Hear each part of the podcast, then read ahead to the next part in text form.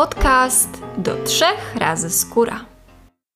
Cześć, witaj w kolejnym odcinku podcastu do trzech razy skóra. Moim dzisiejszym gościem jest Sylwia Maksym, dietetyk reprezentacji Polski w piłce nożnej kobiet. W swojej codziennej praktyce zajmuje się współpracą z zawodnikami sportów wytrzymałościowych, edukuje ich i uświadamia, jak ważne jest rozsądne podejście do odżywiania. Pasjonatka kolarstwa, wielbicielka roślinnego żywienia i zwierząt, uzależniona od rozmów z ludźmi i dobrej kawy. Nagrywa podcast Paliwo z roślin i pod tą samą marką prężnie działa w social media. Realizuje w ten sposób pasję do żywieniowej edukacji naszego społeczeństwa. Cześć Sylwia! Cieszę się, że możemy porozmawiać. Cześć Monika, bardzo Ci dziękuję za zaproszenie i też, no nie ukrywam, że bardzo wyczekiwałam tej naszej kolejnej rozmowy. Super, to ja Cię zapytam od razu na samym początku. Paliwo z roślin i dieta roślinna, czyli konkretnie co? Bo myślę, że jeszcze wiele osób może mieć z tym problem, bo wegetarianizm, weganizm, jeszcze inne odłamy i dieta roślinna, więc tak dokładnie o co chodzi? Wiesz to specjalnie właśnie swoje podejście do żywienia, swoje podejście do edukacji żywieniowej, e, czy moich podopiecznych, czy moich obserwatorów, czy nawet najbliższych osób i siebie samej nazywam dietą roślinną, żeby się nie szufladkować, nie przypinać łatek, bo wielokrotnie spotykam się z tym, że jeżeli poruszam temat weganizmu, to już jest o nie, restrykcje, wykluczenia, ograniczenia, w ogóle teraz mam szukać jakichś specjalnych produktów. Nie, ja tego nie nie chcę robić. Jeśli rozmawiam o wegetarianizmie, to już większość osób wie, a okej, okay, to jest to, gdzie można jeszcze jeść nabiał, a ja tak bardzo lubię serki czy kefiry, więc okej, okay, w to mogę pójść, ale znów jest to, to pewne szufladkowanie, znów pewne naklejanie tych takich łatek, więc specjalnie nazywam swoje podejście dietą roślinną, edukację żywieniową dietą roślinną, bo dzięki temu, moim zdaniem, i rzeczywiście taki też feedback dostaję, pozostawiamy większe spektrum mm, zainteresowań, zastosowań i takich możliwości wyboru już przez osobę, która chce się zainteresować dietą roślinną. Więc wydaje mi się, że bardziej elastyczne podejście mm, pozbawia nas restrykcji, pozbawia nas ograniczeń, a robię to po to, żebyśmy wiedzieli, że warto, jak najbardziej najbardziej warto czerpać paliwo z roślin, czerpać energię z roślin, bo, bo to jest coś, czego my potrzebujemy po prostu w codziennym życiu, nawet jeśli spożywamy mięso, spożywamy ryby, nabiał czy jaja. I tak i tak powinniśmy czerpać energię z roślin, bo one powinny stanowić jednak taką naszą podstawę żywienia, bo dostarczyć minimum 400 gram warzyw i owoców na co dzień naprawdę nie jest ciężko, tylko trzeba wiedzieć, jak to zrobić, żeby to było kompatybilne z naszym zdrowiem, samopoczuciem i przede wszystkim też smakiem. Rzeczywiście, jak to powiedziałaś o szufladkowaniu, to pomyślałam sobie, że okej, okay, coś w tym jest. Dieta roślinna rzeczywiście wydaje się taka mniej stresująca. Pomijając to, że ja w ogóle nie lubię słowa dieta. Nie wiem, jak to u ciebie wygląda. Dokładnie tak. Y, zobacz, jak mówimy komuś, to co, przechodzisz na dietę? Jesteś na diecie? Mm, nie zjesz tego loda, bo jesteś na diecie. To słowo jest tak negatywnie nacechowane przez e, internet, social media, właśnie te wykluczenia, przez te modne diety, które trwają chwilę, dają efekt w postaci tego, wow, zrzuciłam nagle dwa kilogramy, ojej, co się wydarzyło. Ale właśnie tak działa dieta. Dieta mm, działa szybko tu i teraz, ale nie uczy nas tej edukacji żywieniowej na całe życie, więc ja też nie, nie lubię tego słowa. Czasami je podkreślam specjalnie, bądź też jak już po prostu wiem, że przy kimś nie muszę zwracać na nie uwagi, to ono tak samo istnieje, też wydobywa się z moich ust, ale rzeczywiście ja wolę mówić o dobrym sposobie żywienia, jadłospisie, tej edukacji żywieniowej, ale na pewno też starać się nawet unikać słowa dieta, bo są też osoby, które nie tylko chcą poprawić swoją wiedzę z zakresu żywienia, ale na przykład borykają się już z problemami dużymi żywieniowymi, więc nawet w kontekście pracy z nimi, rozmowy z nimi, używanie słowa dieta też nie będzie do końca wskazane, więc fajnie, że masz też takie podejście, bo to też od razu mówi, że ten feedback z drugiej strony jest jak najbardziej prawidłowy. No dieta to restrykcja, to ograniczenie, to znów to wykluczenie i coś, co trwa od do, a potem, no co się potem dzieje? Hula i dusza piekła nie ma, nie? Tak, dokładnie, ale właśnie w języku polskim trudno jest znaleźć takie odpowiednie słowo, żeby to dobrze brzmiało. Jak powiesz mój sposób żywienia albo właśnie mój jadłospis, to wydaje się takie bardzo sztywne i takie, mm, o czym ty do mnie mówisz, czyli po prostu dieta, tak? Czyli chodzi ci o dietę. Ale niestety z drugiej strony to, o czym rozmawiamy, no ten negatywny wydźwięk. Powiedziałaś, że nasz organizm potrzebuje roślin i że dobrze jest żywić się właśnie roślinami. Dlaczego?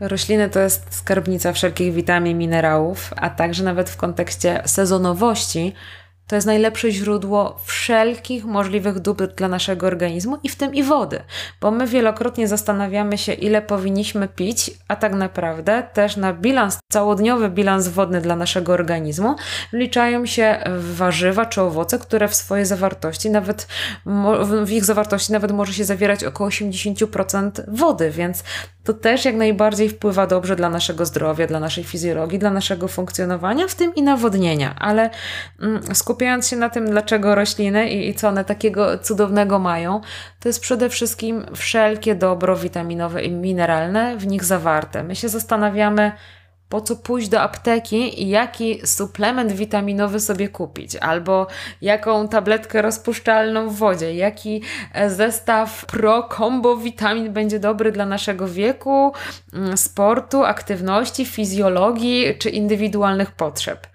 Kurczę, zamiast do apteki idź na targ albo na bazar.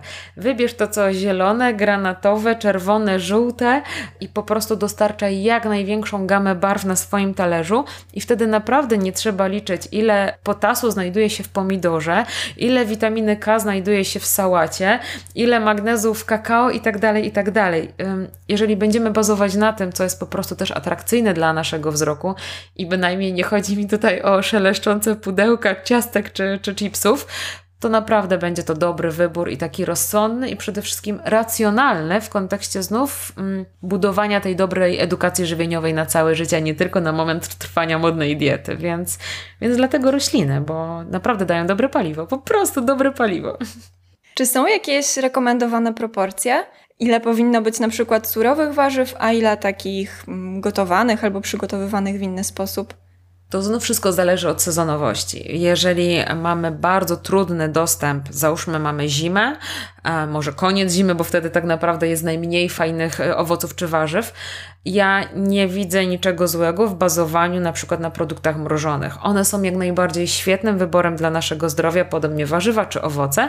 Jedynie e, cierpi tak naprawdę zawartość witaminy C w takich produktach, ponieważ ona jest, nie jest termostabilna, więc poddając ją obróbce termicznej albo bardzo wysokiej, albo bardzo niskiej, delikatny procent zawartości witaminy C rzeczywiście zostaje stracony z takiego składnika, ale to nic nie szkodzi, bo możemy spożyć kiwi, możemy spożyć paprykę, natkę pietruszki, wszystkie cytrusy, e, dziką różę, nawet drzem z dzikiej róży będzie też zawierał jakieś ilości witaminy C, więc nie powinniśmy się o to martwić. A jeżeli chodzi o takie stricte, już sprecyzowane rekomendacje, to tak jak wcześniej wspomniałam, wystarczy dostarczyć minimum dla organizmu, czyli te 400 gram warzyw i owoców codziennie, żeby móc utrzymać naszą fizjologię w prawidłowym poziomie, ale naprawdę te 400 gram czasami może ważyć jedno jabłko, nie mówiąc już o arbuzie, na którego już zaczyna się sezon.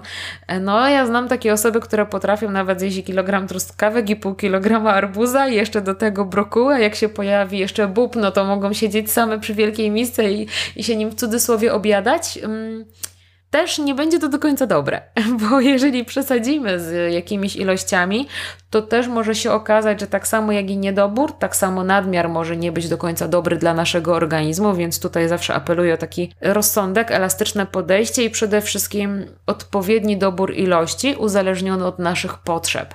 Także bazując na tym, że 400 gram codziennie minimum, które naprawdę nie jest ciężko zaspokoić, możemy już być pewni, że robimy bardzo dobrze dla naszego zdrowia, dla naszego ciała i przede wszystkim też dla umysłu, bo, bo to nie jest wcale ciężkie, tylko trzeba o tym pamiętać, bo znów z drugiej strony ja znam osoby, którym ciężko jest zjeść dwie rzodkiewki, malutkie kuleczki, po prostu. Jednego pomidora to już jest ojejku, nie no, warzywa, tyle warzyw, co ja mam z tym zrobić? Mogą zjeść banana ewentualnie, bo banan jest zawsze kolorowy, w sensie żółtego, intensywnego koloru mięciutki i słodki. On jest takim bezproblemowym też owocem e, w kontekście dostępności jego, ale jeżeli myślimy już o innych warzywach czy owocach, no to niektórzy nawet upatrują spory problem w starciu marchewki czy ugotowaniu brukuła, więc no to wszystko już potem zależy od naszego takiego poziomu edukacji tej wyjściowej, żywieniowej i tego, jak dużo dobrego chcemy dla naszego zdrowia. A ja mam nadzieję, że wszyscy Twoi słuchacze chcą jak najwięcej dobrego dla zdrowia. Zastanawiam się, powiedziałaś o nadmiarze, czy są jakieś substancje albo jakieś warzywa, owoce, orzechy i tak dalej, które mogą nam zaszkodzić w nadmiarze? W nadmiarze uważam, że wszystko może zaszkodzić. Ciężko jest też sprecyzować, co oznacza nadmiar, ale jeżeli na przykład nasza dieta będzie opierała się tylko i wyłącznie o wszelkie produkty pełnoziarniste, razowe, o surowe warzywa, e, których jeszcze na przykład nie obieramy ze skórki, a których nie poddajemy żadnej obróbce termicznej, więc ilość błonnika będzie e, w naszym żywieniu bardzo, bardzo wysoka, to niestety możemy borykać się z pewnymi dolegliwościami płynącymi z układu pokarmowego czy wydalniczego.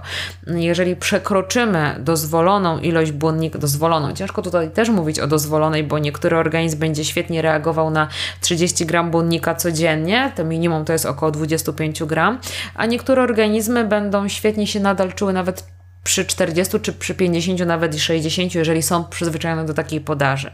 Ale jeśli, tak biorąc podstawę, jeśli dopiero rozpoczynamy naszą edukację żywieniową, dopiero zaczynamy się skupiać na produktach pełnoziarnistych, warzywach i owocach, dostarczaniu wszelkich nieprzetworzonych dóbr, produktów dla naszego organizmu, to może się okazać, że przy zbyt niskiej podaży wody dojdzie do trudności w na przykład e, wydalaniu stolca. Mogą się pojawić bardzo bolesne sytuacje z tym związane. Mogą wystąpić na przykład biegunki, jeśli przesadzimy też z ilością błonnika i będziemy cały czas spożywać też dużą ilość wody, więc e, i biegunka, i zatrzymanie stolca w postaci zaparć będzie bardzo nieprawidłowym objawem ze strony naszego organizmu, które będzie też potem wpływało na nasze samopoczucie, na ilość wydalanych czy przyswajanych substancji mineralnych czy witaminowych, więc e, no tutaj mogą się pojawić pewne problemy. Podobnie jak jeżeli prowadzimy dietę roślinną, czyli nie spożywamy w ogóle mięsa na biału jaj, i będziemy się skupiać tylko i wyłącznie na produktach pełnoziarnistych, dostarczać też bardzo dużej ilości kwasu fitynowego, który jest zawarty czy to w orzechach, czy w strączkach, to też może się okazać, że przyswajanie substancji mineralnych i w tym najważniejszego też dla nas e, składnika, jakim jest żelazo, może być też utrudnione i może to też wpływać niestety na całokształt negatywnie naszego zdrowia. Czy jesteśmy w stanie przyzwyczaić się do dużej ilości błonnika? I jak musimy to zrobić? Wiele zależy i niestety użyję to znów tego takiego bardzo modnego wśród dietetyków i też lekarzy sformułowania to zależy. E, I rzeczywiście, bo to zależy od naszego organizmu, to zależy też od stopnia w cudzysłowie wytrenowania naszego układu wydalniczego jelit, ponieważ mogą być osoby, które tak naprawdę w ogóle przez całe życie nie liczyły ilości błonnika, zawsze powiedzmy zachowywały te podstawy takiego zdrowotnego podejścia w kontekście dobierania składników żywieniowych na swoim talerzu i one Mimo, że nigdy nie liczyły ilości błonnika, teraz spożywają jego duże ilości, nigdy nie odczują żadnego negatywnego e, skutku, nawet przesadzenia z ilością błonnika na co dzień w swojej, na swoim talerzu. Ale będą osoby niezwykle wrażliwe, które powiedzmy przestrzegają też podstawowych zasad diety. Ich dieta jest różnorodna, e, myślą o tym, co wkładają na talerz, ale na przykład mogą nie wiedzieć, że borykają się z taką dolegliwością czy chorobą jak jelito drażliwe, jak przewlekłe zapalenia też jelit nawet też w kontekście rozmowy samej o kobietach. Kobiety wielokrotnie też borykają się z zaparciami, które występują na tuż przed pojawieniem się miesiączki, a na przykład dochodzi też do większego rozluźnienia tuż już jak sama miesiączka występuje, czyli tego pierwszego dnia albo nawet tuż przed jej wystąpieniem, więc takie mm, incydenty, takie, takie sytuacje też mogą mieć miejsce w sytuacjach, kiedy my nie do końca jeszcze rozumiemy nasz organizm, ale jeżeli będziemy się mu bardzo dokładnie przyglądać, jeżeli będziemy prawidłowo też odczytywać symptomy płynące ze strony naszego organizmu, naszego ciała, a też tak naprawdę i głowy, to moim zdaniem jesteśmy w stanie naprawdę świetnie zinterpretować potrzeby, więc jak najbardziej też można się przygotować do, do takich większych ilości błonnika, można przygotować też jelita do większej podaży nawet samych węglowodanów, czy to przetworzonych mniej czy bardziej, więc y, jak najbardziej warto to zrobić uważam stopniowo, bo takie... Mm, łobudu, nazwijmy to, dla organizmu i dla jelit, może się na przykład rzeczywiście skończyć bardzo ostrą biegunką, która pamiętajmy, że zawsze nas będzie też osłabiała. Wydalamy wtedy większe ilości wody, wydalamy wszystkie e, witaminy i minerały, które spożyliśmy do tej pory, o co dbaliśmy na przykład dla naszego organizmu, a, a może to po prostu skończyć z odwrotnym efektem, więc ja jestem e, za taką zasadą Wprowadzaj pewne produkty, obserwuj swoje ciało, jeśli się nic nie dzieje, możesz sobie pozwolić na większe ilości, to naprawdę nie ma problemu. Zresztą zapewne też Twoi słuchacze być może sami też e, spotkali się z, taką, e, z takim odbiorem swojego organizmu, że jeżeli przechodzimy na przykład na dietę roślinną, e, zaczynamy spożywać rośliny strączkowe, bo jednak one są głównym źródłem białka w diecie roślinożerców, to mogą wystąpić wzdęcia, zaparcia, biegunki, jakieś przelewania, odczucie zgagi, refluksu pieczenia, więc wtedy też warto jest się skupić na tych składnikach, które będą mniej intensywne w, w kontekście po prostu takich fizjologicznych objawów. Okej, okay, rozumiem. Powiedziałaś o osobach, które mają problem, żeby na przykład zjeść kuleczkę rzutkiewki. Masz jakieś rozwiązania dla takich osób, dla swoich pacjentów albo słuchaczy, jak zacząć jeść warzywa, jak się przekonać do tego, żeby było ich więcej, żeby nam smakowały? Mhm. Jak najbardziej przede wszystkim nie poddawać się. Nauczyła, wiesz, mnie tego praca z dziećmi, którym czasami trzeba wytłumaczyć, że mm, brokuł nie zawsze musi wyglądać na talerzu tak samo. Wiesz, gdy sobie wyobrazimy ugotowanego brokuła po prostu rzuconego za przeproszeniem na talerz, no nie wygląda on dla niektórych osób atrakcyjnie. Dla mnie jest fajny, bo jest po prostu zielony i wiem, że dla mnie niesie fajny kontekst na zasadzie kształtowania też mojego zdrowia. Ale osoby, które mają problem nawet z tą kuleczką rzutkiewki, jak to już no dla nich może się nie wydawać taki brokuł, po prostu wielka gałązka zielonego czegoś na talerzu i co ja mam teraz z tym zrobić. Więc ja zawsze proponuję, że jeżeli nie smakuje Ci ten, już przyczepmy się do tego brokuła, ugotowany w takiej postaci, to go ugotuj i zblenduj na przykład z bananem, z kakao, z masłem orzechowym i go wypij w formie koktajlu. Jeśli Ci zasmakuje, rewelacja. Jeśli nie, to szukamy dalej. Możemy go ugotować i na przykład zetrzeć. Możemy też użyć po prostu surowego. Startego na tarce, dodać mąki, e, dodać na przykład e, siemienia lnianego, jeżeli nie stosujemy jajka, bo jesteśmy na diecie wegańskiej, dodać mleka sojowego, zrobić z niego placuszki czy naleśnika. Rewelacja. Mamy zielone naleśniki. To jest coś wspaniałego. E, tak naprawdę broku, jego zawartość w tym naleśniku nie będzie w ogóle odczuwalna, da tylko kolor, a my wiemy, że już jemy zielone, już jemy zdrowe dla naszego organizmu. Możemy go upiec, możemy z niego zrobić ryż z brokuła.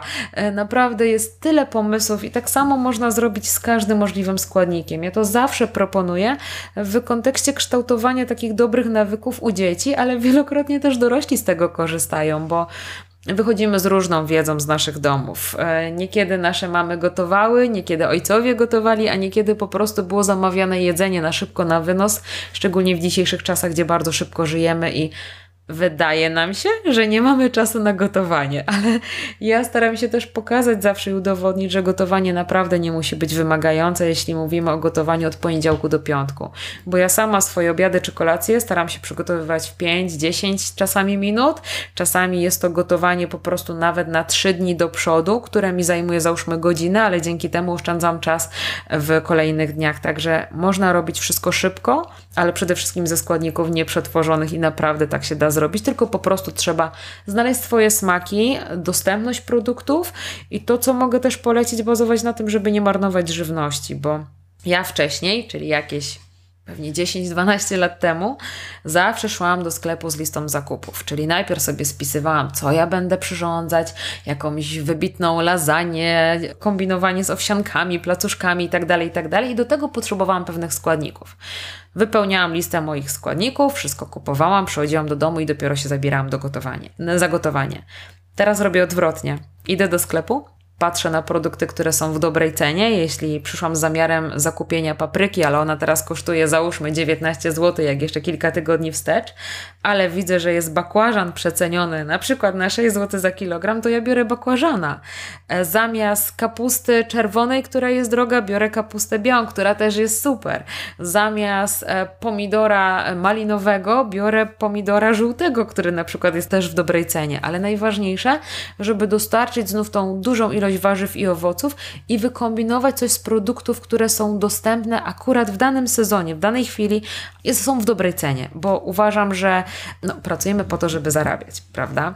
Zarabiamy po to, żeby wydawać, ale wydawajmy mądrze i rozsądnie, niekoniecznie bazując na tym, co bio, eko i najdroższe akurat w danej chwili w sklepie, bo z każdego warzywa, z każdego owocu możemy wyciągnąć wiele, wiele, wiele dobra dla naszego zdrowia, dla naszego, nawet tego takiego rezolutnego podejścia do, do żywienia, bo jeżeli rzeczywiście komuś nakażemy teraz jedz tylko i wyłącznie bakłażana, bo bakłażan jest super ekstra zdrowy, ale on będzie miał tak kosmiczną zaporową cenę, to ktoś, kto dopiero zaczyna swoją, tą nazwijmy przygodę z dobrym żywieniem, bardzo szybko się do tego zniechęci, więc dajmy szeroki wachlarz produktów do wyboru i to na pewno też pozytywnie wpłynie na, na odbiór naszego słuchacza. Super, że o tym mówisz. To jest bardzo cenna wskazówka, bo właśnie zwykle zaczynamy od tej listy, kupujemy z listy i wtedy coś przyrządzamy. Fajnie. I ja też spróbuję zrobić w ten sposób, bo mówiąc szczerze, zawsze mam listę, albo mam stałe produkty, które są po prostu ciągle u mnie i wtedy z nich miksuję. Też chciałabym się odnieść do tego, co powiedziałaś wcześniej, bo również mam takie wrażenie, nie mam wrażenia, jestem pewna, że kuchnia roślinna i w ogóle roślinne jedzenie pobudza niesamowitą kreatywność, bo zwykle jemy jakieś ziemniaczki, surówkę, zrobimy sobie kotleta, a tutaj się okazuje, że tak jak mówisz, z brokuła możemy zrobić smoothie, z pomidora możemy zrobić piernik i będzie przepyszny, albo możemy zrobić brownie fasolowe. I to jest niesamowite, że wszystko możemy ze sobą łączyć i tak naprawdę nawet z marchewki możemy zrobić ciasto. Tak, tak, świetnie, wiesz coś, cudownie, że o tym wspominasz, bo ja też widzę, jak Ty się pięknie uśmiechasz, jak mówisz o marchewce czy o fasoli i to też jest taki, zawsze podkreślam, syrop klanowy na moje uszy, jak ktoś się cieszy z warzyw czy owoców, o których rozmawiamy.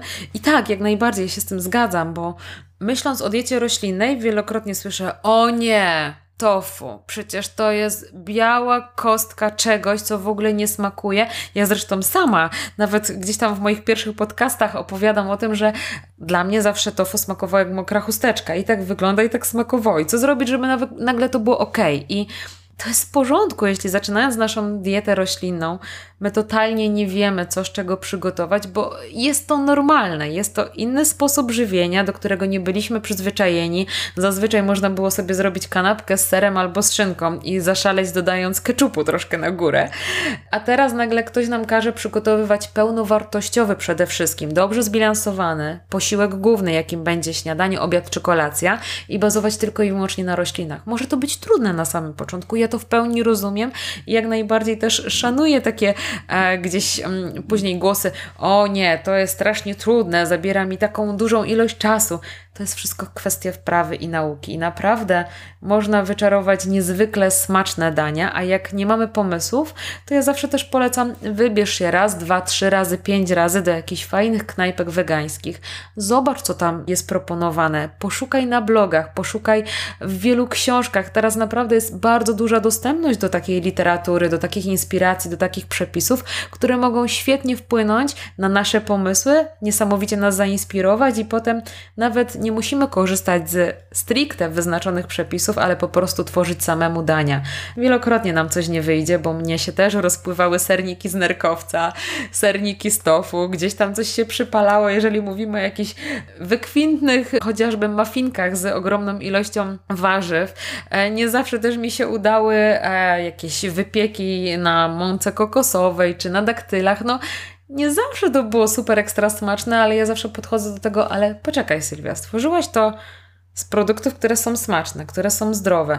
Ten smak ci nie przypasował, ciasto może troszeczkę się przypaliło albo wyszło półpłynne, a dosyp do niego płatków owsianych, dosyp troszkę ksylitolu albo dodaj dojrzałego banana, uformuj, nie wiem, placuszki, jeżeli to ciasto ci nie wyszło, to uformuj z powrotem z tego placuszki, wrzuć na blachę, podpiecz, wyjdzie zawsze i naprawdę wychodzi. Jestem wielką zwolenniczką przetwarzania produktów w kuchni, dopóki nam nie wyjdą. Oczywiście nie mówię tutaj o spalonym chlebie w tosterze, bo nie da się już go przetworzyć i byłoby to niebezpieczne dla naszego zdrowia, ale warto próbować, warto uczyć się, najlepiej też na swoich błędach. Czasami coś wychodzi, czasami coś nie wychodzi, ale nawet mistrzom kuchni, najlepszym kucharzom świata nie wychodzą pewne dania, więc nie powinniśmy się na pewno poddawać, tylko po prostu mieć z tego frajdę. I jeśli gotujemy też dla kogoś, stańmy razem w kuchni, przygotujmy coś wspólnie. Naprawdę jest ogromna frajda z gotowania, z pieczenia, z miksowania, z mieszania, z krojenia, tylko my musimy mieć odpowiednie do tego podejście i po prostu się tym cieszyć, bo czy można się popsuć się, czyli nasz organizm, nasze ciało, wybierając złe produkty ze składniki, źle jedząc? Jak najbardziej tak. Czy można poprawić swoje zdrowie dobrze jedząc, wybierając mądre składniki, myśląc o tym, co kładziemy na talerz? Jak najbardziej tak, bo zawsze podkreślam, że jemy minimum trzy razy dziennie. Więc mamy trzy szanse w przeciągu każdego dnia, 365 dni w roku, na to, żeby zrobić coś super dobrego dla naszego organizmu, albo coś super destrukcyjnego dla naszego organizmu. Więc no, moim zdaniem tutaj wybór jest oczywisty i chyba niepodważalny nawet. Wow, bardzo mi się podoba to, co powiedziałaś z tym, że mamy trzy szanse i 360 dni. Tak, powiem Ci, że bardzo to we mnie uderzyło, mimo że staram się jeść zdrowo, ale wow, super, taka motywująca rzecz. I zgadzam się z Tobą w 100%, że oczywiście to jedzenie może być zdrowe i jednocześnie smaczne, bo bardzo często, oczywiście nie jestem dietetykiem, ale też spotykam się z jakimiś głosami, że właśnie to fu, to jest fuj, albo w ogóle warzywa są fuj. Też pamiętam taką sytuację, że mm, moja przyjaciółka ma mięsożernego chłopaka. Ona sama zaczyna przechodzić trochę na wegetarianizm, już jej bardzo dobrze idzie i też chce to zmienić. I postanowiliśmy z moim partnerem, że zaprosimy ich na obiad. I to wiesz, była taka, hmm, ten chłopak myślał, czy ja się tam najem w ogóle, no, co, co ja tam dostanę do jedzenia? I zrobiliśmy taką furę pysznego i prostego jedzenia, bo to były jakieś falafele, jakieś pieczone warzywa, jakieś surówki. Prosta zupka, tylko po prostu na przykład dużo białka, bo soczewicy, ciecierzycy. I oczywiście się najadł i był bardzo zadowolony i mówił, że kurde, nie dość, że to było smaczne, to się jeszcze najadłem. Zjadłem deser, bo deser też się dało zrobić wegański. Więc tak, podsumowując, Dasie, jest to możliwe. Ja bym chciała Cię zapytać o to popsucie się. Czym i jak możemy się popsuć? Można to zrobić nawet na diecie roślinnej i, i cudownie też, że podałaś taki namacalny przykład na to, że mięsożerca obawiał się spotkania ze znajomymi, bliskimi, z którego mógłby wyjść głodny. I no nie da się być głodnym na diecie roślinnej. Ogromna objętość posiłków, nawet też wysoka gęstość niektórych posiłków, jeżeli bazujemy na roślinach strączkowych, sprawia, że my naprawdę nie będziemy głodni na tej diecie. Weganin czy wegetarianin nie jest anemicznym, spowolnionym człowiekiem, który nie dostarcza witamin, białka i minerałów. Nie, my mamy zazwyczaj bardzo dużo energii, jeśli wiemy jak jeść, więc e, jeśli chodzi właśnie o to popsucie się, to ja niestety wielokrotnie się spotykam z tym, że osoby, które zaczynają prowadzić dietę roślinną, zaczynają chodzić na zakupy w celu wyszukiwania tylko i wyłącznie już produktów nazwanych wegańskimi przez producenta. I pewnie można kupić wegańską czekoladę, wegańską pizzę, wegańskie pierogi itd., tak itd. Tak jeśli nasza dieta w 100% polega na tych produktach oznaczonych na tych szeleszczących plastikowych opakowaniach wegańskie, to jesteśmy na 100% pewni, że my nie dostarczamy wszelkich dóbr z roślin. Bo zazwyczaj takie produkty są nasycone ogromną ilością tłuszczu nasyconego, jeżeli myślimy o chociażby serze żółtym, w cudzysłowie oczywiście go ujmując, wegańskim. Pierwszym składnikiem w liście będzie olej kokosowy, będzie ogromna ilość sodu, który bardzo szybko można przekroczyć. Będą to tak naprawdę wszystkie produkty już wysoce przetworzone, które nie będą dostarczać tak dużej ilości witamin czy minerałów w naszej diecie. Jeśli przechodzimy, odrzucamy całkowicie nabiał, byliśmy do tej pory, na przykład prowadziliśmy dietę wegetariańską, wegetariańską, teraz przechodzimy na wegańską. Odrzucamy całkowicie nabiał i szukamy alternatyw do mleka krowiego i znajdujemy na przykład, ok, niech to będzie napój owsiany.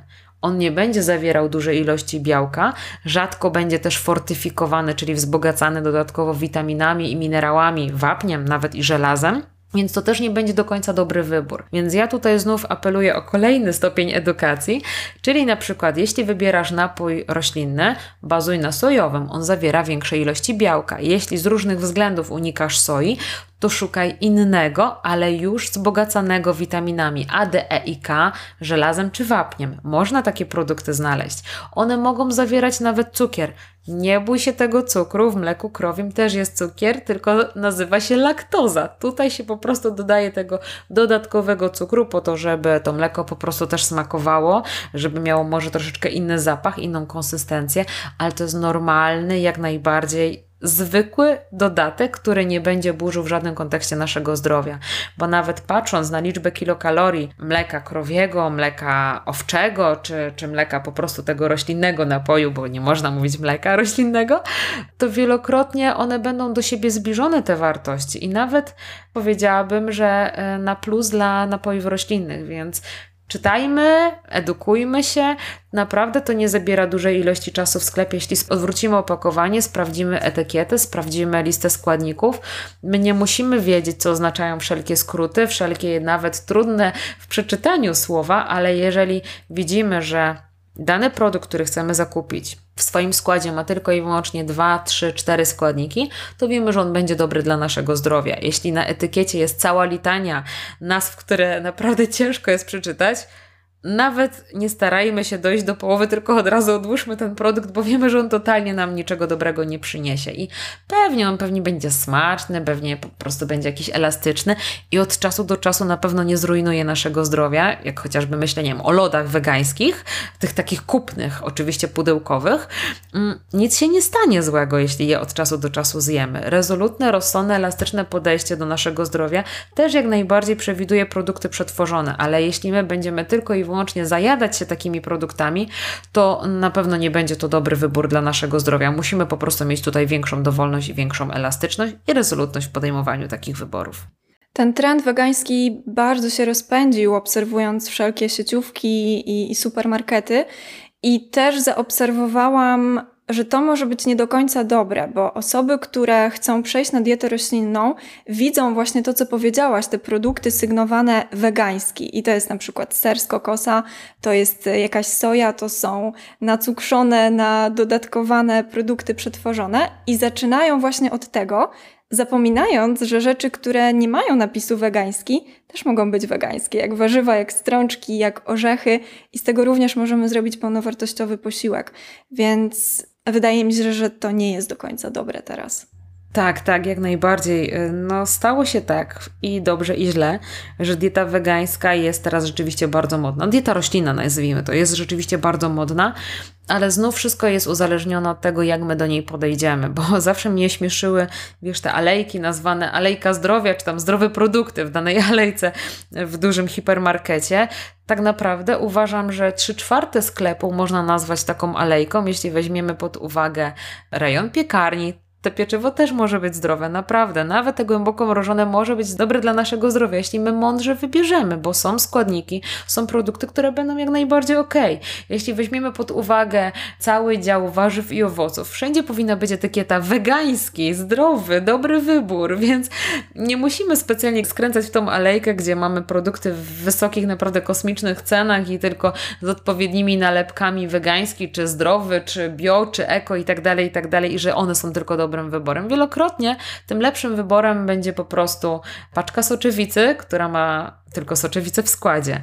Wielokrotnie będzie to po prostu ryż i to najlepiej jeszcze sprzedawany na wagę, bo omijamy wtedy plastik i ryż zawiera w sobie ryż. Po prostu. Więc e, to są dobre wybory. To są wegańskie wybory, to jest właśnie dieta roślinna, ale my, żeby ją poznać, zapewne najpierw musimy się tak troszeczkę poślizgać po tym niestabilnym gruncie, który nam podrzuca pod nos właśnie już te gotowce wegańskie. I jak najbardziej są fajne gotowce wegańskie, bo nawet w popularnych sieciówkach Możemy znaleźć świetne sałatki, świetne e, produkty słoikowe, które wystarczy tylko i wyłącznie odgrzać, i one są ekstra wyborem. Jak poznajemy smaki, jak szukamy alternatyw do mięsa, jak nie wiemy, co sobie przygotować, albo często podróżujemy, dużo pracujemy i nie wiemy po prostu, co zrobić, jak zrobić i kiedy zrobić, to taki wybór jak najbardziej może być na samym początku, ale bazować przez całe życie na słoiku, to też nie jest dobrze, bo nie dostarczamy wtedy niczego, co nie przetworzone. Więc ja apeluję o taką otwartość, o przede wszystkim wyeliminowanie strachu przed nowym, przed nieznanym, przed tym, co może nam nie smakować. E, bazujmy też po prostu na przyprawach. Taka ilość przypraw, ziół dostępnych w wielu sklepach, naprawdę na wyciągnięcie ręki, sprawia, że my możemy smak każdego produktu, każdego dania zmienić względem swoich upodobań. Jeśli ktoś lubi e, jeść bardzo wybitnie, wytrawnie, niech poszukuje nieznanych u nas przypraw. Niech to będą jakieś najpierw mieszanki, może mieszanka śródziemnomorska, mieszanka do tazina. Wszystkie tak naprawdę też przyprawy kuchni indyjskiej. One są niesamowicie aromatyczne, ale no no, sprawiają, że jak tylko użyjesz szczypty takiej kurkumy czy kuminu, kardamonu do potrawy, pachnie w całym domu. Aromat tego dania jest niesamowity i od razu sprawia, że po prostu nasze kubki smakowe wariują. Wielokrotnie się śmieję, że ślinianki przyspieszają na produkcji i ta ślina po prostu sama napływa też do ust, co sprawia, że mamy jeszcze większą ochotę, jeszcze większy apetyt zjeść dany produkt, więc Bazujmy po prostu na przyprawach, a jak nie potrafimy kombinować, idźmy po prostu na bazarek, kupmy koperek, natkę, pietruszkę, szczypiorek, poszatkujmy je drobno, dorzućmy do pomidora, sałaty, ogórka, podlejmy oliwą z oliwek, olejem lnianym, olejem rzepakowym. To są świetne wybory dla naszego zdrowia i naprawdę mamy sałatkę petardy, która dostarcza wszystkiego, czego powinna dostarczyć nam żywność. Oj tak, przyprawy otwierają zupełnie inny świat, zdecydowanie się z Tobą zgadzam. Czy masz jakąś czarną listę produktów albo składników, których Ty nie jesz, albo też nie polecasz swoim pacjentom? Mhm. Wiesz co, ja uważam, że nie ma produktów ani złych, ani dobrych. Dla mnie wszystko może być menu. Nawet jeżeli ktoś lubi Coca-Colę i przychodzi do mnie z problemem, słuchaj, piję codziennie 2 litry Coca-Coli, nie potrafię się tego pozbyć. No to moim zdaniem najgłupszą odpowiedzią, jaką mogłabym dać takiej osobie, o nie, to jest niezdrowy produkt, powinieneś, powinnaś ją teraz wyrzucić z menu, ograniczamy ją do minimum do minimum, całkowicie eliminujemy, to wtedy ta osoba zapewne mogłaby zrobić, no tak, okej, okay, ja rozumiem, że ta Coca-Cola jest niezdrowa, postaram się ją wykluczyć całkowicie. Przez pierwsze 7, 10, może 14 dni rzeczywiście to będzie wykonalne, ale 15 dnia ona znienawidzi mnie, dietę, zdrowe podejście, zdrowe żywienie i edukację. Więc jestem zwolenniczką tego, żeby jeśli spożywamy coś w nadmiarze, coś co nam szkodzi, typu obiadamy się chipsami, ciasteczkami, zapijamy Coca-Colą, albo nawet odczuwamy, że mamy problem z nadmiarem, nadmierną ilością alkoholu w naszym, w naszym takim nawet codziennym postępowaniu, to starajmy się najpierw je ograniczać, te wybory. Nie całkowicie ucinać, ale jeśli już się przyczepi tej Coca-Coli, jeśli pijemy litr Coca-Coli, to przejdźmy po prostu do dwóch szklanek po 250 ml dwa razy dziennie, to mamy pół litra. Już o połowę mniej tej niezdrowej substancji dostarczamy dla naszego organizmu. Ale z drugiej strony, jeśli jesteśmy na przykład zawodowymi kolarzami, jeśli uprawiamy sporty wytrzymałościowe, polegające naprawdę na długotrwałym wysiłku, ta Coca-Cola czasami może się okazać nawet dla nas zbawienna, bo ja wielokrotnie rozpisuję Coca-Colę w menu sportowców. I to nie jest tak, że to jest bardzo zły produkt, który należy wyrzucić i zdeptać z błotem. Nie, tak nie jest. Wszystko będzie uzależnione od po prostu naszej fizjologii, naszej dyspozycji pod względem aktywności fizycznej dodatkowej czy spontanicznej, naszego stanu wyjściowego organizmu i naszej też świadomości, bo ja też jem ciastka, ja też jem ciasto, ja też jem lody, ja też sobie pozwalam czasami na alkohol, jeżeli jestem ze znajomymi.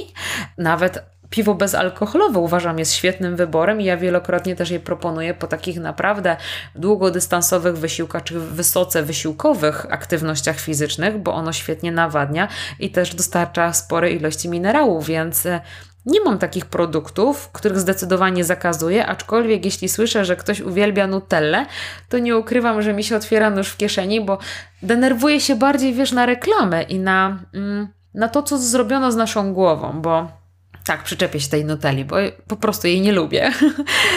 Ona jest reklamowana jako super produkt dla dzieci, który zawiera orzeszki, kakao, czyli magnez, świetnie wpływa na procesy myślowe i jest doskonałym wyborem zawsze do naleśniczka, gofra czy kanapeczki. No nie, nie jest, kurczę nie jest, bo zblenduj sobie banana daktyla, dodaj tam orzechy laskowe, dodaj kakao, i masz niesamowicie przepyszny krem. Jeśli nie chcesz tego robić sam, sama w domu, to po prostu kup sobie masło orzechowe, pastę orzechową, z jakich orzeszków chcesz, dodaj do niej kakao, albo już na przykład kup taką gotową pastę, na przykład już z gorzką czy mleczną czekoladą.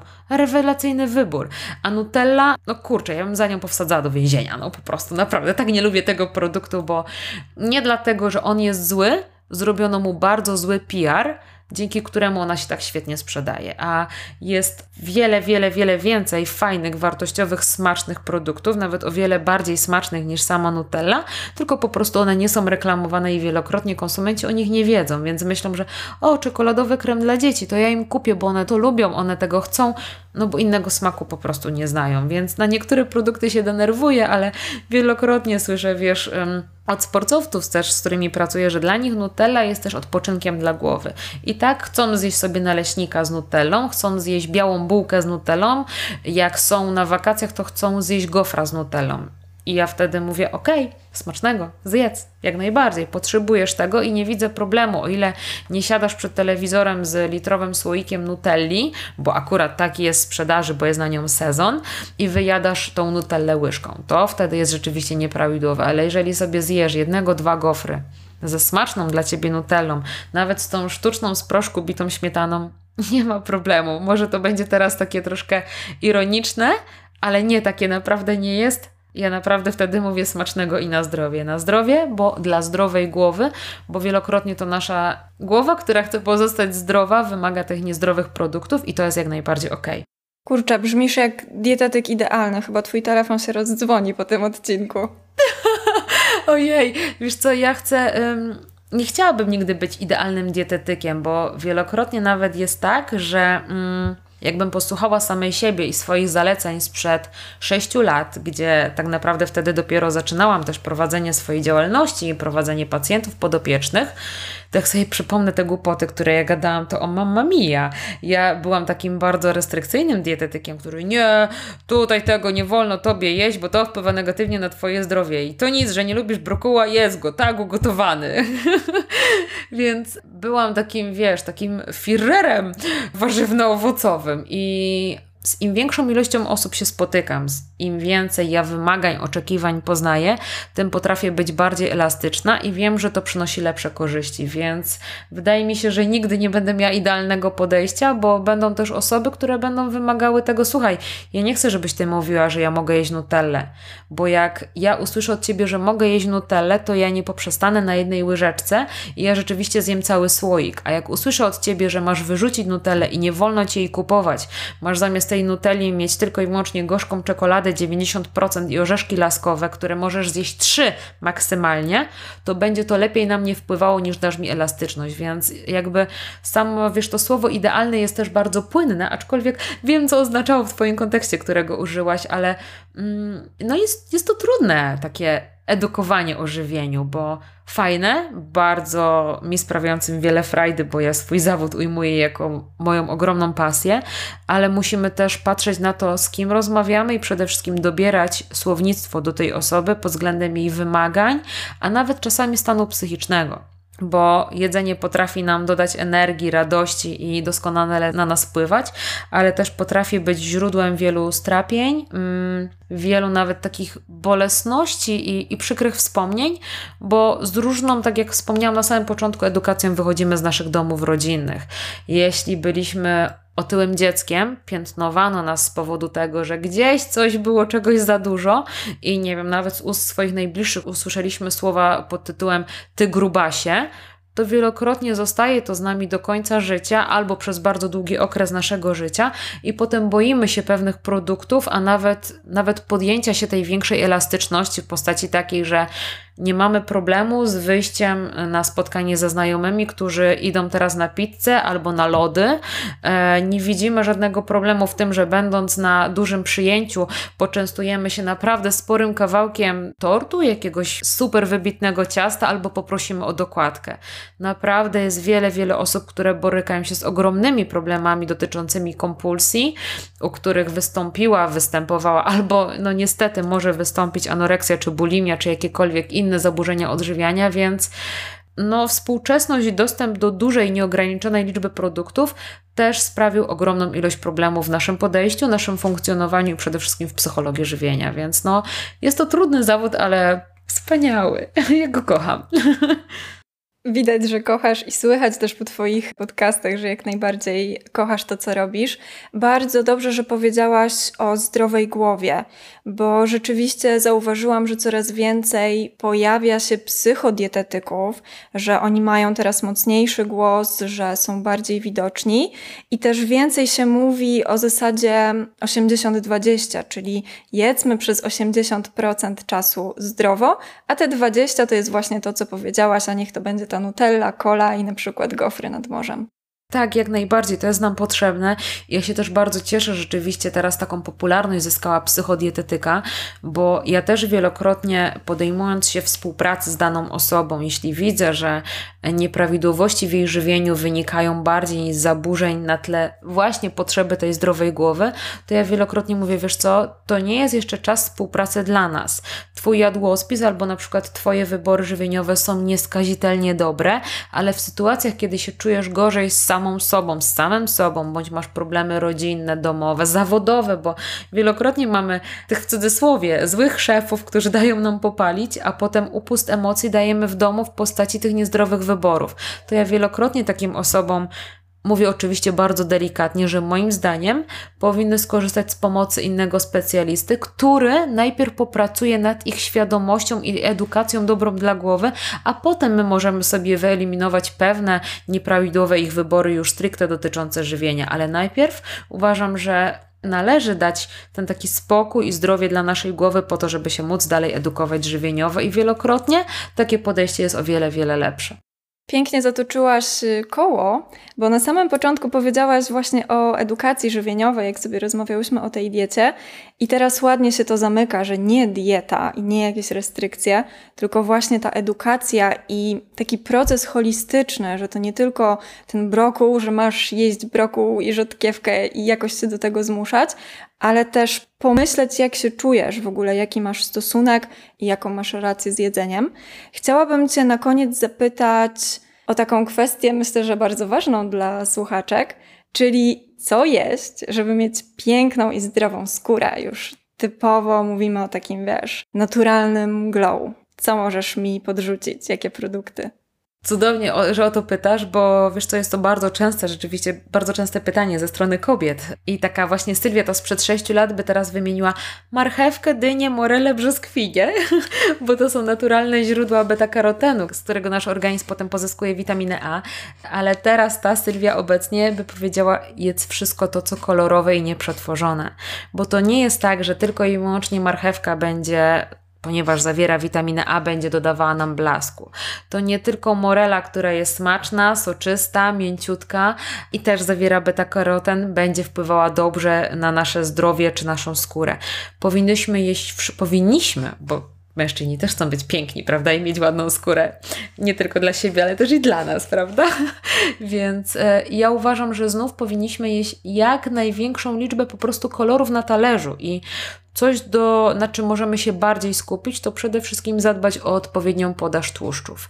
Jeśli nasza dieta będzie zawierała około 25, 30, nawet 35% dobrych tłuszczów, czyli jedno i wielonienasyconych, e, również tłuszczów z grupy omega-3, jeżeli mówimy tutaj o źródłach wegańskich, one są dostępne chociażby w orzechach włoskich, w siemieniu lnianym. Jeśli będziemy na nich bazować, to jak najbardziej robimy wszystko, co najlepsze dla naszego zdrowia.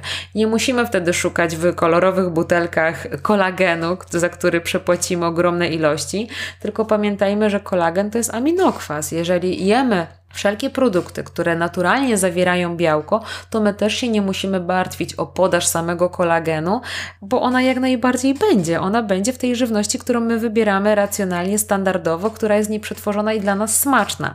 Jeśli nasza dieta będzie obfitowała po prostu w dobre tłuszcze, oliwa z oliwek, olej lniany, olej z ostropestu, jeżeli na przykład od czasu do czasu się borykamy z jakimiś problemami ze strony układu trawiennego czy narządów wewnętrznych, to jest to świetny wybór.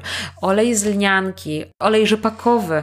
Naprawdę ta ilość produktów nieprzetworzonych, i dostępnych w każdym sklepie jest ogromna, więc powinniśmy na nich bazować. Czy jeść awokado, czy nie, to jest znów taka kontrowersja po ostatnich różnych filmach Jeść, jeśli Ci smakuje, jeśli chcesz wydać na jeden owoc 5 zł za sztukę, to jedz. Jeśli nie chcesz wydawać, to po prostu bazuj na innych źródłach. Mamy ogromną ilość orzechów.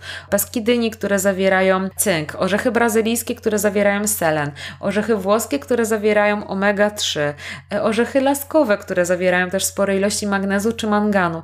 Jedzmy śmiało wszystko to, co jest po prostu na wyciągnięcie ręki w każdym sklepie bazujmy jedynie na ilościach, bo najważniejszym jest to, jaką ilość produktów spożywamy. Tak jak wspomniałam na samym początku, nie ma złych ani dobrych produktów, są po prostu złe, nieprawidłowe ilości, więc e, uważam, że tego naturalnego glow, jak to pięknie nazwałaś, dodaje nam po prostu ilość nieprzetworzonych produktów, naturalnych produktów, smacznych produktów.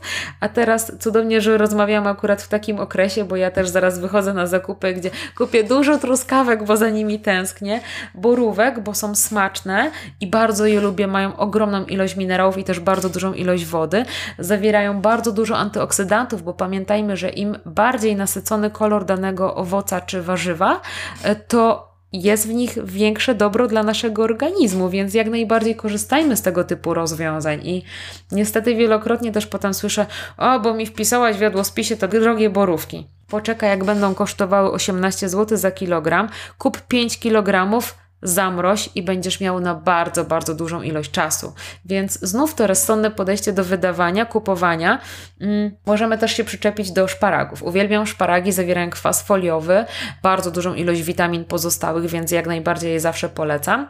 Ale na początku sezonu kosztowały jakieś 40 zł za kilogram. Teraz możemy je kupić za 12 zł za kilogram. Kupmy je, jedzmy po prostu po korek, nasyćmy się tym, co jest w nich najlepsze, bo sezon na szparagi bardzo szybko się kończy kończy. Możemy robić zupę krem, risotto, jajecznicę ze szparagami, tofucznicę ze szparagami, e, grillować je, piec, a nawet jeść te końcówki po prostu na surowo. Ja wielokrotnie sobie je chrupię w taki sposób, więc mm, jak najbardziej bazujmy na tym, co sezonowe, żeby zaoszczędzić pieniądze. Kupmy teraz większą ilość truskawek, malin, borówek, innych owoców jagodowych, zamroźmy je tak, żeby móc korzystać przez cały rok potem z tego dobra. Super, czyli tak naprawdę jedzmy wszystko, co kolorowe i mamy bardzo duży wybór. I cieszę się, że ta Sylwia przeszła taką metamorfozę, bo jakby mi teraz powiedziała, że tylko marchewka i morele, to chyba nie byłabym usatysfakcjonowana, a teraz mamy cały wachlarz. Tak, dokładnie, więc y, ja też wierzę, że część Twoich słuchaczy y, możliwe, że tak jak usłyszę moją wypowiedź, nie, ja mam sprawdzoną marchewkę, ona dodaje mi blasku i pięknego koloru mojej skóry, ja się będę trzymać tej marchewki. Okej, okay, nie ma problemu, jestem przekonana, że za 2-3 lata rozszerzysz wachlarz produktów, które znajdują się na Twoim talerzu i wtedy też będzie ok, ale jeśli zamiast słoneczka w tabletce bo takie słoneczko też sobie można kupić w aptece. Już teraz wybierasz marchewkę, to i tak robisz bardzo dużo dobra dla swojego zdrowia, więc jestem naprawdę za tą taką powolną edukacją, ale przede wszystkim świadomą i nawet nad taką, mm, jeśli lubimy dany produkt, jeśli lubimy dane danie i jesteśmy w tym tacy bardzo y, monotematyczni, to też nie widzę w tym niczego złego, bo ja też miałam fazę na owsianki, które mogłam jeść na śniadanie, obiad i kolację i nie uważam, że to było złe. Jedynie zamieniałam sobie składniki. I tak samo mogą też wybierać Twoi słuchacze. Jeśli uwielbiasz pomidora i go lubisz w omlecie, na kanapce albo w postaci soku pomidorowego czy pasaty pomidorowej, rewelacja. Najważniejsze, że nie robisz tego z proszku, z torebki, tylko masz po prostu świeży produkt, więc jestem jak najbardziej za tym, więc edukujmy się powoli, bazujmy na tym, co jest smaczne, nie rezygnujmy przede wszystkim z tych smaków, do których być może jesteśmy zrażeni, bo pani w przedszkolu dawała mi szpinak, a ja go teraz nienawidzę z tego powodu. Poszukajmy po prostu dobrego rozwiązania dla nas, dla tego produktu, tak jak wspomniałam na samym początku o brokułach. Zresztą mm, dania jednogarnkowe otwierają nam bardzo, bardzo, bardzo mocno oczy i, i sprawiają, że o kurczę, jest zwiędnięty szpinak w lodówce, co mam z niego zrobić? Danie jednogarnkowe. Wrzuć tam kukurydzę, wrzuć groszek, ciecierzycę, soczewicę, ugotuj makaron, obojętnie jaką kaszę. Dodaj tofu, e, możesz nawet rzucić, jak już bardzo, bardzo chcesz coś przetworzonego, to kup sobie tego burgera e, sławnego, roślinnego i po prostu do takiego miszmaszu jednogarnkowego dodaj tego burgera i będziesz mieć coś smacznego i przetworzonego i coś super nieprzetworzonego, ale tego, co wymagało już przetworzenia, bo na przykład ten szpinak już był taki smutny w tej lodówce i czekał, aż go zjemy, więc no jedzmy kolorowo. To jest chyba najprostsza rada, najprostsze rozwiązanie dla wszystkich, a ja się wtedy będę bardzo cieszyła, bo ta wymagająca, nie trudna, ale wymagająca edukacja żywieniowa będzie zaspokojona, bo mam też nadzieję, że w przeciągu najbliższych lat nasza podstawowa edukacja szkolna, wczesnoszkolna będzie już na tyle szeroka i jej wachlarz będzie na tyle dyspozycyjny dla wszystkich, że będziemy mogli uczyć małe dzieci, jak komponować fajną sałatkę, jak stworzyć przepyszną kanapkę, nie z nutellą czy z drzemem, ale właśnie z tymi nieprzetworzonymi składnikami i jak komponować swoje owsianki, żeby nie musieć bazować tylko i wyłącznie na Nesquiku czy płatkach typu cornflakes, którymi no zajadałyśmy się jako dzieci, bo wcześniej tego nie było.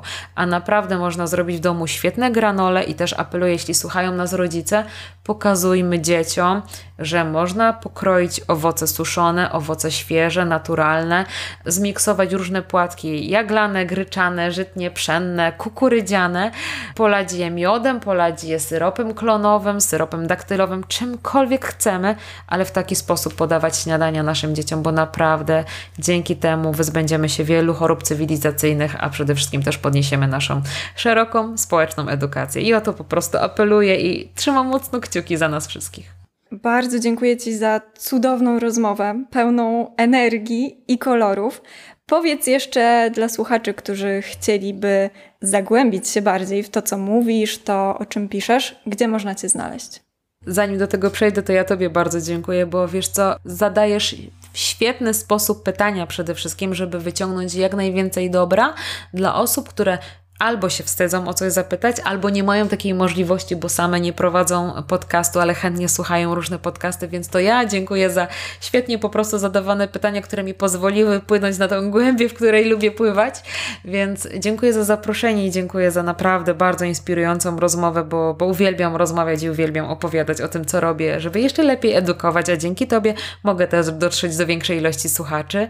I jeśli Wam jeszcze mało, to serdecznie zapraszam na moją stronę internetową internetową gdzie przekazuję bardzo dużo informacji dotyczących komponowania posiłków, gdzie mam sporą ilość przepisów na dania jednogarnkowe, wielogarnkowe, desery, lody, śniadania, obiady, kolacje, posiłki około treningowe, bo ze sportowcami też pracuję.